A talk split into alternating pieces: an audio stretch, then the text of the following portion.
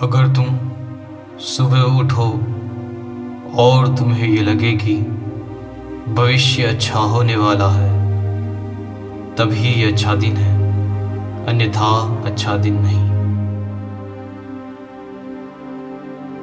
किसी कंपनी की शुरुआत करना किसी केक को बनाने के जैसे है।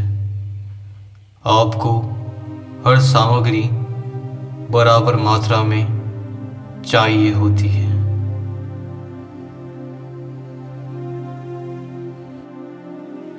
अगर आप फेल नहीं हो रहे हैं तो आप कुछ भी नया नहीं कर रहे खूबसूरती और प्रेरणा का महत्व बेशक उतना ज़्यादा नहीं बताया जाता, लेकिन मैं ये साफ़ कर देना चाहता हूँ कि मैं किसी का बचाव नहीं कर रहा। मैं केवल भविष्य के बारे में सोच रहा हूँ, बिना उदास हुए।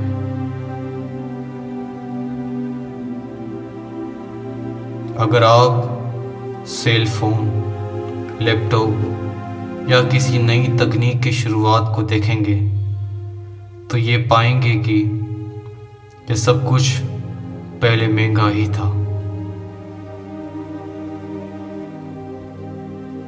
मुझे लगता है कि दुनिया की सबसे अच्छी सलाह यही है। लगातार सोचो और इस बात पर ध्यान दो कि तुम कैसे और बेहतर कर सकते हो। खुद से सवाल करो।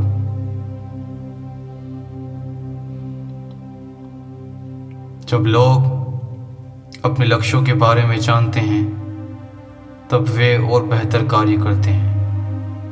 यह काफ़ी ज़रूरी है कि लोग सुबह सुबह काम पर जाएँ और काम को आनंद लेकर करें।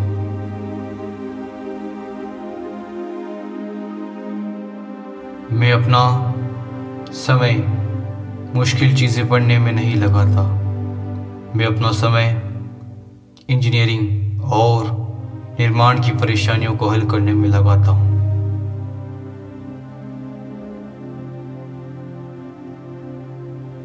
मैं ये नहीं कहूँगा कि मैं डरता नहीं, या मुझे डर नहीं लगता। दरअसल मैं चाहता हूँ कि मुझे कम डर लगे, क्योंकि डर के कारण मन भटकता है और यह मेरे नर्वस सिस्टम को हिला कर रख देता है।